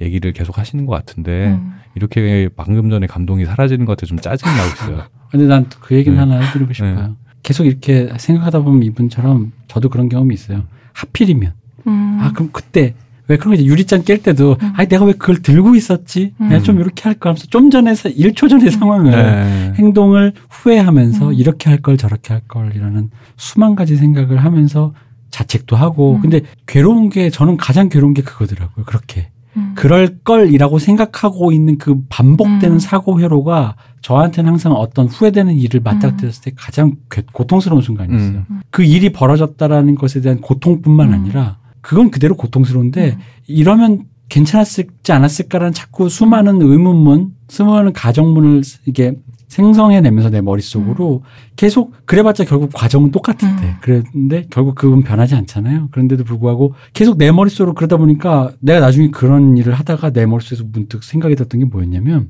그걸 자꾸 이렇게 생각을 하잖아요. 만약 그랬으면 어떻게 됐을까? 음. 만약으로 시작할 때 마치 담배 첫 먹은 피우는 거랑 같아. 요 네. 기분이 살짝 좋아지려 그래. 만약 그랬었으면 하다가 했었을까 했는데 현실은 아무것도 변하지 그렇죠. 않잖아요. 예, 맞아요. 그러니까 뭐냐면 자기 내- 전에 앉아서 그 생각하지. 예. 내가 그 생각을 그 사고를 그 슬픔을 처음 맞닥뜨렸을 때 기분만 refresh 되는 거야. 음. 음. 근데 그게 너무 괴로웠어. 근데 음. 그 그랬으면 어땠을까라는 그 하필이면이라는 생각을 그 사고가 계속 돌아가는 걸 멈추기가 너무 힘들었어요. 음. 음. 근데 저 요즘 그러고 있는데 자기 전에 네. 침대에 누워서. 근데 정말로 너무 많이 해서 너무 너무 많이 해서 이젠 할 것조차 없을 때 사라졌어요. 음. 너무 고통스러울 음. 정도였을 때. 음. 근데 이게 뭐 답이 없다는 얘기를 애둘러 돌려서 얘기한 겁니다만은 그런 생각에서 조금 벗어날 수 있는 방법은 저는 없는 것 같아요. 근데 말씀하신 것처럼 결국 그것을 충분히 음. 겪는다면 그 다음이 있긴 있더라. 음. 숨 쉬는 순간이 있더라라는 정도. 예. 뭐요 정도? 음. 저도 저희 교수님한테 제가 들은 얘기 중에 제일 좋아하는 얘기 중에 하나가 고통이 우리를 다른 곳에 데려다 줄 거라고. 그러니까 기쁨, 좋은 거, 좋은 감정들은 우리를 다음 단계로 넘어가지 못하게 하지만 고통은 다음 단계가 기다리고 있는 순간이라고. 그러니까 고통을 기꺼이 맞이해봐라 온 몸으로. 나 또 울 뻔했어. 고통스럽네요. 그러니까 그 얘기를 들었을 때 아니 내가 괴롭다는데 무슨 다음 거야라고 생각을 했다가도 좀 고통을 아 그래 겪고 가야 되는 거구나 하고 받아들여지게 했던 말이었던 것 같아요 개인적으로 저한테는 아 뭔가 이, 이 이번 화 자체가 약간 음. 수미상관 구조로 가는 것 같아요. 음. 그 공황장애에게서 시작해가지고 그렇지. 네, 여기서 배열이 그렇게 돼 있어. 그렇네요. 예. 반야심경에서 시작돼서 어. 자 이제 2번, 그러니까 음. 이 2분의 두 번째 네. 질문에 대해서 한번 질문을 읽어볼게요. 이게 저는 이 부분에서 진짜 서- 솔직히 숨이 턱 막혔어요. 같은 사연자입니다. 저는 2010년 천안함 사건의 생존 장병입니다. 막상 말을 꺼내놓고 보니 제가 아날람에 무엇을 원하는지 잘 모르겠군요. 다만 생존자들이 왜 침묵하고 있는가, 아니면 왜 진실을 숨기고 거짓말을 주장하고 있는가 등등의 의견들에 8년째 고통당하고 있는 상황이라는 것을 아실 것이라 믿습니다. 그동안 수없이 언론 인터뷰에 응하고 나름대로 열심히 떠들기는 했습니다만 아직까지 유의미한 변화는 보이지 않습니다. 지금까지 저희 생존자들을 보호하려는 신용이라도 했던 것은 어쨌든 보수 스탠스의 국민들이셨습니다. 저는 위로만 받기보다는 아예 진보 쪽과 이야기를 나누고 싶습니다. 조선일보에서 몇 번을 인터뷰하더라도 국민들의 인식에는 변화가 없으니까요. 자, 이겁니다. 제가 이거를 좀 편집을 했는데 네. 그 사실은 이분이 이제 아날람 쪽에서 원하신다면 음. 인터뷰든 뭐든 더 많이 얘기할 수- 의사가 네. 있다라고까지도 얘기를 하셨어요. 그렇습니다. 그러니까 본인이 되게 괴로우셨던 건 거죠. 음. 그러니까 자기가 하는 말들을 어떤 프레임에 갇힌 상태에서 사람들이 곡해해서 음. 받아들이니까 그 상황 자체가 아마 되게 고통스럽지 않았을까라는 짐작은 할 수 있을 것 같아요. 그러니까 요 사실 이게 좀 생각보다 짧아서 이분이 정확히 저는 이 문장에서는 음. 무엇 때문에 무엇을 하고 싶다라는 것까지는 잘 모르겠어요. 음. 오히려 좀 더 이분과 연락을 해보고 싶었어요. 근데 네네. 이제 요것만을 보면, 그러니까 본인이 겪은 상황 음. 그리고 그래서 어떤 고통을 받고 앞으로 어떤 것인가에 대한 이런 문제, 그러니까 어떤 사람의 상처를 상처라든가 어떤 사고를 다룸에 있어서 그것이 누군가의 편의에 의해서 그 사람의 상처보다는 그 상처를 왜곡한 문제 해결 네. 이라든가 그런 쪽으로 사람들이 접근하는 것에 대해서 본인들의 상처라든가 그런 것은 여전히 나아지지 않고 있는데 그러니까 누군가는 문제 해결을 위해서 접근했지만 그것이 본인들에게는 때때로는 상처이거나 음. 혹은 본인들에게는 아무런 효과가 없었던 음. 그러니까 본인들은 당사자잖아요. 음. 당사자라는 것은 이것의 진실 그러니까 예를 들어 천안함에 관련된 수많은 얘기가 있지만 여기서는 얘기하지 않겠습니다. 음. 천안함에 관련된 수많은 얘기, 진실, 루머, 수많은 뭐 주장이 있습니다만은 그걸 떠나서 중요한 건 겪은 사람의 어떤 당사자의 그 어떤 것인 것 같아요. 그게 고통인지 뭐 어? 음. 혹은 당사자만 진짜 알고 있는 진실인지 뭔지는 모르겠어요. 근데 생각해 보면 이분의 얘기를 듣고 쭉 복기해 보자면 우리가 소모했던 것은 천안함으로 고통받았던 병사 얘기보다는 혹은 거기에 관련됐던 사람들의 얘기보다는 정치적 이슈들이었죠. 그렇죠. 음. 그것이 무엇으로 촉발되었는가. 음. 그리고 촉발되었다라고 발표가 났을 때 그것은 맞는 진위 여부가 확실한가에만 초점이 맞춰졌던 것 음. 같아요. 저는 개인적으로 이걸 좀 보고 좀 반성을 한게 네. 그 사실은 작년에 이제 그 작년도 아니고 이제 최근 몇 년 사이에 그 보수 스탠스 이- 그러니까 보수적인 사람들 혹은 일베나 이쪽 사람들이 그런 분들이 그 이제 세월호를 음, 비하하면서 음, 천안함은 왜 추모하지 않느냐라는 반대급부로 음. 천안함 사고를 계속 언급을 했어요. 음. 네 맞아요. 근데 제가 그때 사실 그 말, 그런 말들을 사실 무시했죠. 둘다 음. 똑같이 안타까운 죽음인데 라는 생각으로 무시를 했는데 제가 간과한 게 뭐였나라고 생각을 해보면은 그때 제가 느꼈던 이그 천안함을 언급하는 사람들에게 느꼈던 화가 뭐였나라고 생각을 해보니까 이제 이분 사연을 보니까 이제 좀 명징해지는 건 거예요. 그러니까 결국은 어떤 사람의 그 고통이나 이런 것들을 그거 있는 자체로 일단 그걸 먼저 봤어야 되는데 그러질 않고 음. 그 사건을 겪고 고통스러운 여러 가지 사람들이 아니라 그 사건들의 정치적 맥락들만 갖고 상황을 이해하려고 했었구나. 근데 내가 느꼈던 분노는 사실은 그것 때문이었는데 거기까지 내가 들여보다 보질 않은 건 거예요. 음, 그러니까 거기까지 생각이 안 간 거야. 그러니까 내가 어, 천안함을 언급하는 사람들이 대체로 보수적인 스탠스이다 보니까 그쪽을 내가 아예 알려고도 하지 않았구나. 라는 반성을 먼저 좀 하게 되는 게 분명히 있어요. 그리고 안타까운 건 아까 이제 앞에 했던 일- 블랙넛 관련 얘기에서도 했었지만은, 그러니까 이런 그런 정치적인 스탠스들이라고 하는 것도, 그러니까 뭐 정치를 떠나 사람이 먼저다 이런 소리 하려는 게 아니라 스스로 무슨 이슈나 이념이나 윤리를 자- 그 도구로 소비하지 않는 사람이 될 수 있었으면 좋겠다. 음. 라는 생각이 계속 들어요. 그런 것들이 보면은 이분도 이런저런 인터뷰를 했지만 조선일보든 보수적인 스탠스의 국민들이던 자기 주장을 강화하기 위해서 아마 이용을 했을 거예요. 음, 이분들도. 물론 그럼에도 불구하고 이용을 하건 안 하건 내 얘기를 들어주는 사람이 있다는 것 자체가 중요하다는 거 분명히 알아요. 알매도 불구하고 그 어느 쪽에서도 그러면 진심 어린 위로는 누가 해줬나 그런 걸 놓치고 음. 있지는 않았는가라는 지점에 대해서는 분명히 생각할 필요가 있지 않을까라는 생각이 좀 드네요. 이, 이 말씀대로 이 대표님 말씀대로 이런 사실관계라든가 뭐 정치적인 논쟁이나 뭐 이런 진실 게임에는 다 빼고 음. 어, 그런 건 다 빼고 그건 저희가 할 수 있는 얘기도 아니고 일단은 알지를 못하기 때문에 그리고 저도 개인적으로 뭐 천안함과 관련된 어떤 정치적 이슈나 그런 사안들에 대해서는 제가 드릴 수 있는 말씀은 아닌 것 같고 저는 앞전에 했던 첫 번째 사연이랑 두 번째 사연이 별개라고는 생각이 안 됐던 첫 번째 이유가 어 보편적 감정이라는 게 있잖아요. 우리가 무언가를 잃어버렸을 때, 상실했을 때, 그리고 어떤 나에게 고난이나 고통이 닥쳤을 때. 근데 이분이 가진 모든 사회적 배경이 남성이시고, 나이대도 있- 이제 어느 정도 사무른에 접어든 그 모든 조건들, 그리고 천안함의 생존 장병이라는 어떤 그런 것들마저도 이분이 당연히 겪고 넘어갔어야 하는 감정을 뭔가 느끼지 못하게 오랫동안 이렇게 막아두는 어떤 음. 방패막이의 역할을 하고 있었던 거 아닌가? 음, 너무 큰 사건이다 보니까 네. 음. 그러니까 너무나 큰 상실이 이분 삶에서 많다고 느끼거든요, 저는. 내가 살아남은 거, 그리고 나의 진심이 왜 오도되는 거, 곡해되는 거, 그리고 아버지가 그렇게 떠나가 버린 거. 그러니까 이렇게 세 개만 말해도 저한테는 굉장히 큰한 음. 개인의 상실처럼 느껴져요. 음. 근데 보내주신 사연이 오히려 굉장히 어떤 이성적으로 적혀 네, 있어서 글을 되게 잘 쓰셨어요. 일단 편지를 네. 읽어보면 음. 그게 오히려 저한테는 괴리감이 좀 느끼게 했어요. 그러니까 굉장히 슬퍼하고 굉장히 감정적이 되어야 할 수도 있는 그런 상황들이 이렇게 이 사람에게 어쩌면 되게 유려하고 명징하게 정리되는 그 사이의 간극이 저는 아, 잘 가늠이 되지 않았어요. 나또 눈물 날라 그랬어. 그러니까 이거 아, 현선님 대단한데 현선님 뭔가 이 말에 음. 이게 바세린 같은 거 살짝 이렇게 그런 게 있다. 음.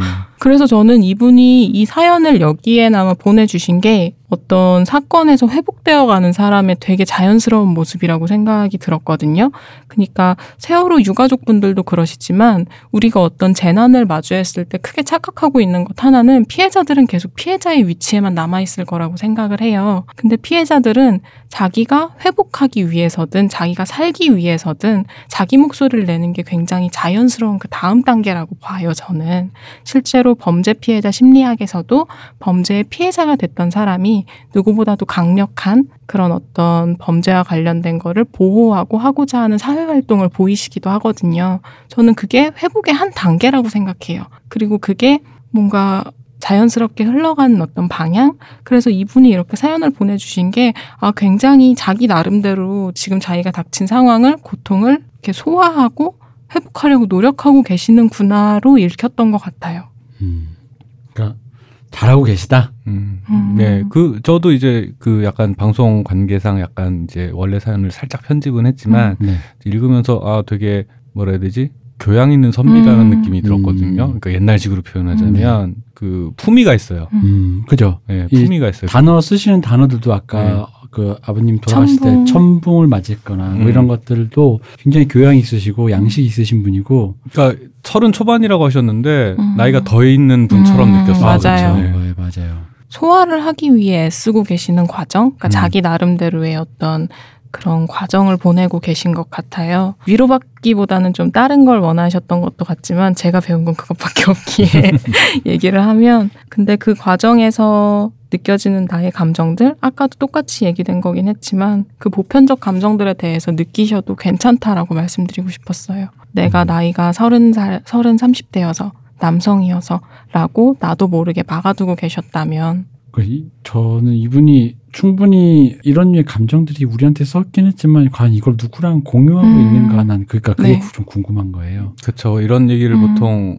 30대, 40대 남자들이 음. 이제 뭐 친한 친구한테 할 수 있으면 그나마 좀 다행이고 음. 사실은 대부분은 말을 못 꺼내죠 아예. 그리고 남성들 자체가 자- 정서에 대해서 이야기한다는 것 자체가 굉장히 부끄러워하죠. 낯설고 예, 부끄럽고 서툴고 그렇죠. 그렇게 교육 받아오기도 했고요. 그래서 이거를 공유 특히나 예를 들어 다른 건 그래요. 그러니까 부모님 돌아가셨다는 것이 얼마 전 그나마 가까운 시일이니까 음. 이건 그나마 가능할 수 있지만 이게 이게 이제 이렇게 표현해 죄송합니다만 그러니까 이런 식인 거예요. 천안함 사건을 내가 상처받은 어떤 것을 공유하기가 어려운 상태에서 음. 시간이 이렇게 지나고 이게 또 10년 어, 예. 이렇게 엄청 빅이슈였잖아요. 음. 그러다 보니까 이걸 공유하고자 말을 꺼내는 시도가 누군가에겐 마치 되게 피곤한 음. 또 누군가는 굉장히 뭐 이런 표현이 웃긴 사골 같이 이렇게 음. 왜 자꾸 우려내는 음. 왜 그걸 또 이제 너가 그런 사람인 걸 모르 그러니까 약간 그런 태도에 직면했거나 음. 혹은 지레 겁을 먹고 사람들이 나를 그렇게 볼 수 있지 않을까라는 생각을 하거나 음. 그러니까 어떤 상태인지 모르겠어요. 모르겠으나 사, 이게 설명을 안 해주셔서 근데 그럼 그 그러다 보니까 걱정이 되는 거야. 그러니까 그게 어떤 순간에 누군가 공유하고 누군가 나눠야지만 사실 나는 그런 것들이 그래도 음. 무언가는 지지받고 나누고 그 돼야 된다고 저는 음. 봐요. 이게 온전히 혼자서 맞아요. 그를 일어나는 수 있는 초이는 맞아요. 난 있지 않다고 없어요. 보거든요. 음. 근데 그래서 그게 과연 있는가 음. 없다면 저는 찾아야 한다. 그리고 이렇게 저희한테 말씀을 보내주시는 것도 하나의 방편이라고 보고 음. 네. 이러한 방법들을 좀 더 적극적으로 하셔도 된다라는 음. 거. 요게 일단 제 생각이고 또 하나는 뭐 박박사 얘기랑 전 비슷한데 그 일베가 했던 말 음. 세월호 얘기하면서 천안함 얘기는 왜 하느냐. 음. 아, 그러니까 이건 사실 세월호라는 토픽이 있으니까 그 말 자체를 굳이 논파하자면 약간 음. 물타기인데 이 얘기는 이 얘기고 저 얘기는 저 얘기지.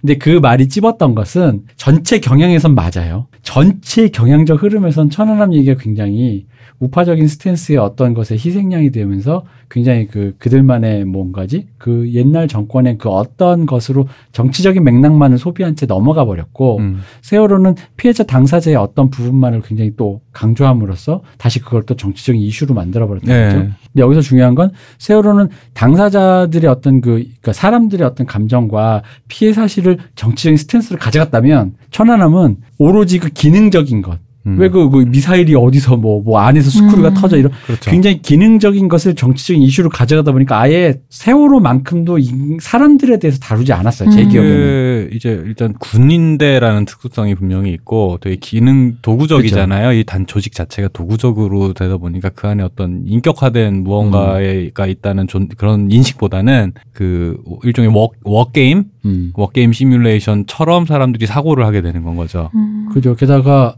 저는 약간 그것도 있는 게 전 인구의 반이 군대를 갔다 오고 그 군대의 군발이 얘기를 또 나머지 반이 모두가 공유하는 이 사회에서 군발이가 군 자기 복무를 하다 죽었다라는 게 군 생활하면서 저 역시 비일비재하게 보다 보니까 어느 순간 되게 좀 무감해지는 무감각하게 면들이- 이런 류의 사건을 분명히 나라를 위해 봉사하는 사람이 어떤 순간에 사고로 비명횡사한 것을 무감각하게 받아들이는 어떤 류의 감각이 있어요. 예. 음. 이 나라에. 다른 나라는 어떤지 모르겠지만 음. 적어도 저는 있다고 봐요. 그런 면도 있고 그때 당시에 그 정치적인 이- 스탠스에서 네. 그 북한을 대하는 태도의 차이가 우리나라에서 지금은 그게 많이 희석이 됐지만 네. 그 천안함 사건 당시만 해도 북한에 대해 갖고 있는 스탠스가 각 진영의 차이를 만드는 되게 중요한 차이기도 했어요. 네. 음. 그러다 보니까 그게 정치적인 이슈로 지나치게 소비됐어요. 그 그죠? 당시에. 그래서 반성합니다. 음. 저 역시 그 무감각한 그 어느 지점과 그 이슈에서 기능적으로만 사고하려는 그런 어떤 굉장히 기능화된 사고에 약간 매몰돼 있었던 것 같습니다. 음. 그랬던 것 같고 수 저를 포함한 다른 사람들조차 그랬던 것 같고 목소리를 들어보는 거 이전에 거기에 그런 사람이 있었다라는 것부터 알아야 될 것 같아요. 음. 맞아요. 일단은 음. 일단 우리가 여기서 얻어야 될 건 그거 같습니다. 자, 예, 이 말씀을 이렇게 이제 사연을 보내주셔서 감사하고 네, 이제 행복하셨으면 좋겠네요. 다 했어. 아 근데 예. 이분이 그래서 저희들의 이 무거운 분위기를 해결해 주려고 마지막에 또 사연을 가벼운 걸 하나 주셨어요. 아 정말 품위가 있으세요. 어, 이분이 예. 유머와 그 예. 있어요. 근데 내 생각에 이게 가벼운 사연은 아닙니다. 음. 왜냐면 이게 이분 나름대로는 우리 저희 쪽에선 실존의 사연입니다. 자, 이- 이거 지금 같은 사연자가 보낸 거예요. 예. 세 번째입니다. 이분의 세 번째 질문. 사연. 이분의 세 번째 질문. 저는 여자친구 팬입니다. 현재 아이돌 scene에서는 여자친구와 러블리즈가 마치 arch enemy 같은 관계로 대립하는 형국입니다. 저는 기실 이것도 상황에 따른 프레임일 뿐이라고 생각합니다만 러블리너스이신 이 대표님께서는 여자친구와 버디를 실제로 어떻게 생각하시는지 궁금합니다. 오래전 러블리즈 처음 다루신 회차에서 비평할 그 무엇도 없다고 선을 그어버리셨는데 너무 슬펐습니다. 저는 러블리즈도 매우 좋아하는지라 어떻게 복수할 도리가 없네요. 욕심 같아선 실제로 청취자로서 출연하여 싸움을 벌여도 흥겹겠습니다만 뭐 힘든 일이겠지요. 같은 덕후로서 대표님의 온정어린 시선이 여자친구분들에게도 조금은 닿았으면 하는 바람입니다. 자, 이건 내가 드디어 해명할 기회가 생겼다라는 게 왔어요. 왜냐면 내가 그때 말을 하고 더 이상 서술한 부분인데 내가 그냥 편집하고 그냥 넘어갔는데 나중에 그 특히 유튜브 쪽 네. 댓글에 난 진창 났어요. 네. 자, 일단 제가 정확하게 얘기해 드릴게요. 이게 진짜 내가 진짜 막 작가와 작품 분리하듯이 완벽하게 저는 여자친구와 버디를 좋아하지 않거나 싫어하거나 하지 않습니다. 저는 오히려 그들 편입니다. 제가 음. 싫어하는 건 분명히 있습니다. 그게 뭐냐면 여자친구의 소속 기획사입니다. 아, 소스 뮤직. 여자친구의 기획사는 정말 싫어합니다. 여자친구를 다루는 방식, 버디들에게 행하는 방식, 그리고 여자친구를 어떻게 소비해내는 것, 심지어 여자친구 옷 입혀내는 거, 음, 그 모든 것이 다 그 방식들이 너무 미운 거예요. 음, 그래서 그렇게 얘기한 겁니다. 음. 저 기준으로 좀 더 이쁘고 좋고 좋은 곡에 좋은 A&R에 좋은 옷에 좋은 시스템에 좋은 위치와 좋은 자리를 점할 수 있고 좋은 홍보와 좋은 뮤비를 찍을 수 있었을 거라 생각해. 음. 같은 중소기획사로서. 근데 내가 제가 제 개인적으로 제 진짜 이렇게 제 진짜 왜냐면 나 여자친구 좋아했어 나 처음에 그 데뷔곡 나올 때 있잖아 잡 잡바링 할 때. 오늘부터 음. 어, 우리는 오늘부터 네. 우리는 할 때. 그때 보고 나서 시상식에 연말 시상식 여자친구와 러블리즈와 같이 섰을 때 무슨 느낌을 받았냐면 마치 이런 느낌인 거예요. 왜 집이 못 살아도 우리 애만은 좀 어떻게 해야지 해서 입혀 보내는 집이 있어요. 음. 음, 그러니까 이런 행사니까 어. 아, 저, 저, 저기 연말에 졸업식 가는데 그래도 이쁜 거 입고 가야지 어. 하는 네. 엄마가 머리 깎아서라도 애를 음. 내보낸다고. 근데 여자친구의 특히 그건 그때 그 이미 인상이 그랬는데 지금 몇 년 지나서 지금까지 저의 인상은요. 여자친구의 소속 기획사는 정말 계모가 이거 이게 계모설한데 진짜 혹은 계부가 아, 너한테 주는 돈은 10원도 아깝구나. 아. 새끼 밥만 먹으면 됐지라는 느낌처럼 느껴져서 음, 그래서 싫다는 거예요. 어. 그 이거는 정확하게 얘기합니다. 음. 저는 버디에게도 악감정이 없고 여자친구도 악감정이 없습니다. 아이돌 모두에게 악감정을 가져본 아이돌은 없어요. 물론 있어요. 근데 어떤 사람이냐? 중간에 정신머리가 빠진 어. 태도가 변하고 음. 분수도 모르고 그냥 이상한 힙스터 연예인병에 걸려서 헛짓거리하고 다니는 애들도 있는데 그러니까 어떤 창작 자로서 아티스트로서 어떤 팬과 작품에 대한 respect를 잃어버린 사람이 보이면 싫죠 그거는. 그럼요. 네.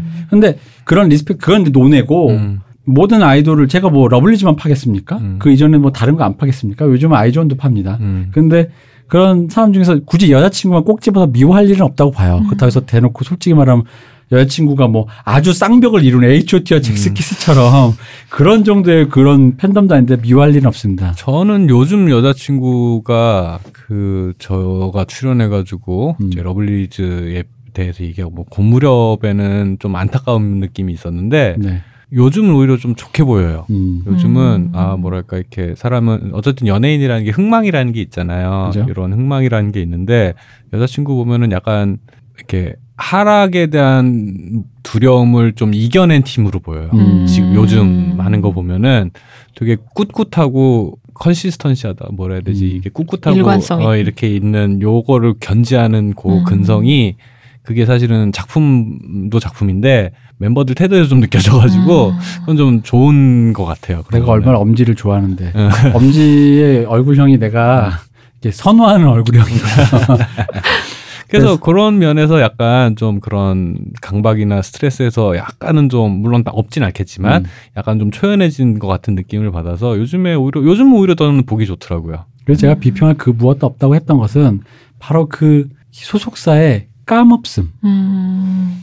무언가 내가 다루고 있는 아티스트를 어떠한 식으로 만들어서 포장해낼 것인가, 어떠한 기획안에 올려놓을 것인가라는 거에 대해서 고민 부족. 나는 그게 능력 부족이나 센스 없음으로만 퉁치기에는 애초에 성의의 문제로 느껴졌기 때문에 제가 그렇게 말씀드린 거예요. 음, 요거는 정확했으면 좋겠습니다. 음. 버디 여러분 힘내시고 힘은 내가 내야지.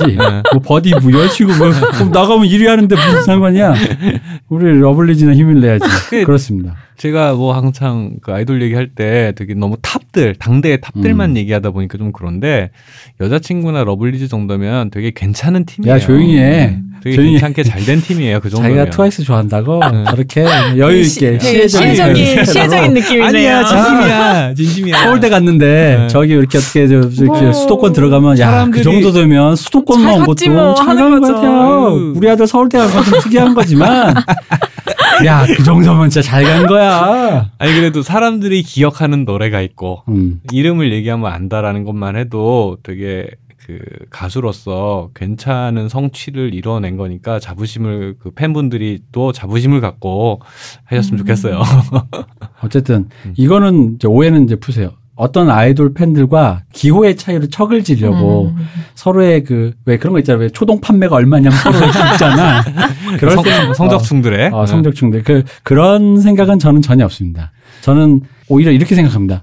아이돌을 다른 사람들이 저희가 아이돌에 대해서 얘기했던 건 솔직히 집중했던 건 애초에는 아이돌이 좋아서였고 그 다음은 아이돌에 대해서 더 얘기를 하고 싶었던 건 아이돌이 지, 접하고 있는 한국에서의 기묘한 위계관계 때문에 저희가 비평을 하기 그러니까 시작했던 거고 아이돌과 아이돌 팬덤, 아이돌 산업, 이 케이팝 산업 전체가 약간 한국 사회의 어떤 구조를 되게 투명하게 음. 반영을 음. 하거든요. 아이돌이 성취를 이뤘는데도 불구하고 대접은 이상한 거고 음. 이상함에도 불구하고 또 다른 의미에서 또 성취를 이뤄내고 음. 있는 희한한 위계관계 때문에 비평을 하기 시작했고 저희는 이분들이 그 옛날 쇼미 시즌에서 너는 아이돌이니라고 하는 친구들을 제가 비평 그 욕했던 말로 대신하겠습니다. 제가 아이돌을 어떻게 대표하냐면 그때 아이돌이 출연했을 때 힙합 너희는 아이돌이고 진짜 힙합퍼가 아니야라는 식으로 얘기했을 때 래퍼가 아니야 했을 때 당신들은 음악을 하는 동료로서의 의식이 전혀 결여돼 있다. 음. 그 랩을 했던 사람들은 이 사람들은 당신들과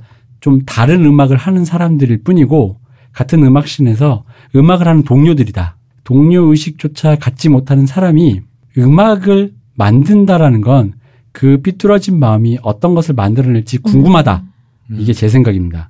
아이돌을 좋아하기 때문에 모든 아이돌을 좋아하면 좋아했지 척을 질 생각 없으니 오해를 걷어주시고 이거는 확실히 얘기했어요. 네. 어, 어쨌든 사연이 길었습니다. 네. 아 이분 참 마지막까지 되게 품이 있으세요. 네. 그러니까 글, 글을 되게 정갈하게 음. 잘 쓰셨어. 그러니까 길지도 않고. 어쨌든 오늘은 사연을 음. 사실 저기 시호님도 안 계시고 해서 우리 저기 박 박사랑 한수석이 처음 보는 사이라 아이스 브레이킹도 안 된 상태에서 이게 방송이 되나 했는데 음.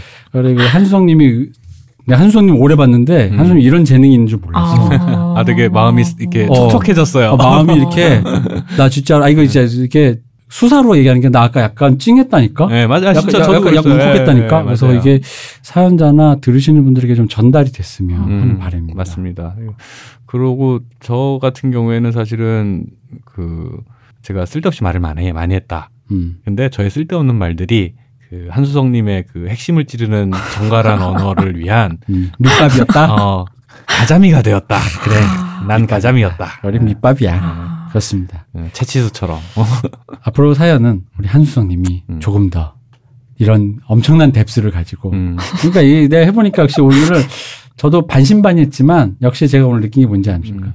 이게 전문가가 다르고 어 맞아요. 배운 사람이. 다르고 네, 학위가 다르다. 네. 역시 아, 그러니까 사람은 학벌이 중요합니다. 사람 역시 배워야 됩니다. 음.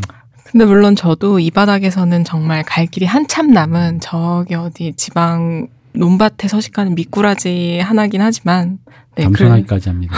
여러분 우리가 점점 설 곳이 없어지는 거죠. 네, 그러게요. 그동안 3년을 어떻게 버텼는가 그동안 우리는 잘난 척만 하고 있었는데 그랬는데 아, 생각해보니까 나도 학위가 있었으면 굳이 잘난 척 안 했을 것 같아.